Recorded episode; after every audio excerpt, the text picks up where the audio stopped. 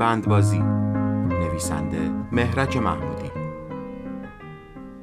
بندبازی یکی از خصوصیات اصلی روزنامه نگاری است و پرداختن به بعضی از موضوعات خصلت بندبازی را مشخصتر می کند. بندباز روی تناب باریکی حرکت می کند و حرکت به هر سمت موجب می شود نه تنها از بند سقوط کند بلکه نمایشش نیز به پایان برسد.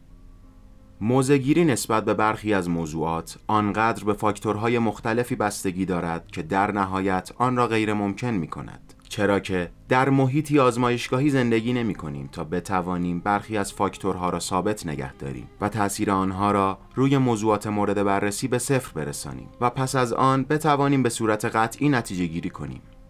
همین امر نیز وظیفه قانونگذار و رگولاتور را سختتر می کند چرا که باید جوانب مختلف یک موضوع را در نظر بگیرد و پس از آن اقدام به تدوین و ابلاغ یک قانون کند.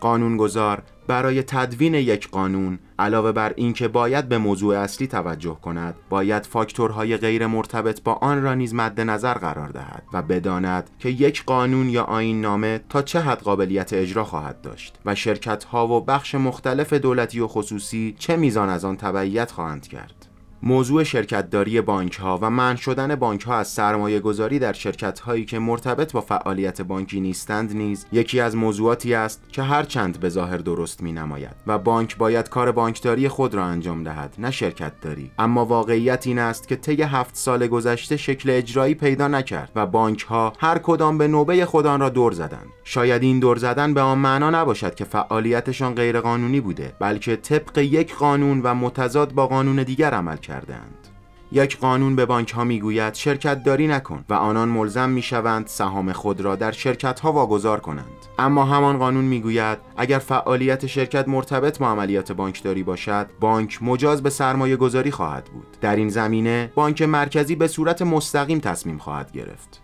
از همین روست که تقریبا تمامی بانک ها از بانک مرکزی برای فعالیت در شرکت های زیر خود مجوز دریافت کردند و سهامدار شرکت های زیر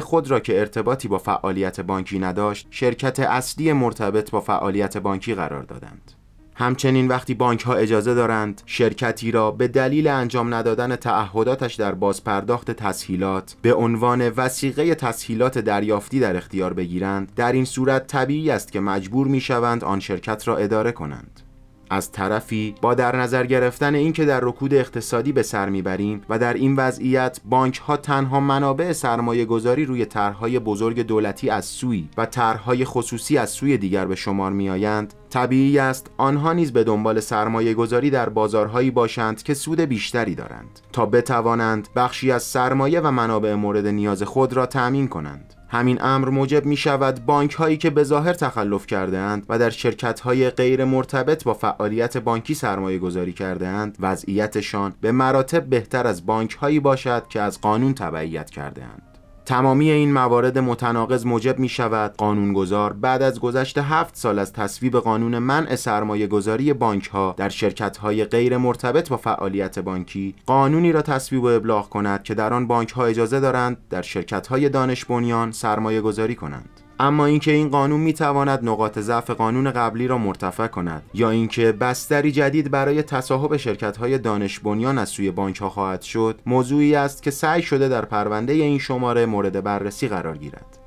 به گمانم این شماره ما به مانند یک بند باز به نکات قوت و ضعف سرمایه گذاری بانک ها روی شرکت های فناوری اطلاعات پرداخته ایم و در عین حال نیم نگاهی نیز به نقاط ضعف و قوت سرمایه گذاری بانک ها روی شرکت های دانش بنیان انداخته ایم پس برای تماشای این بند بازی با ما همراه باشید.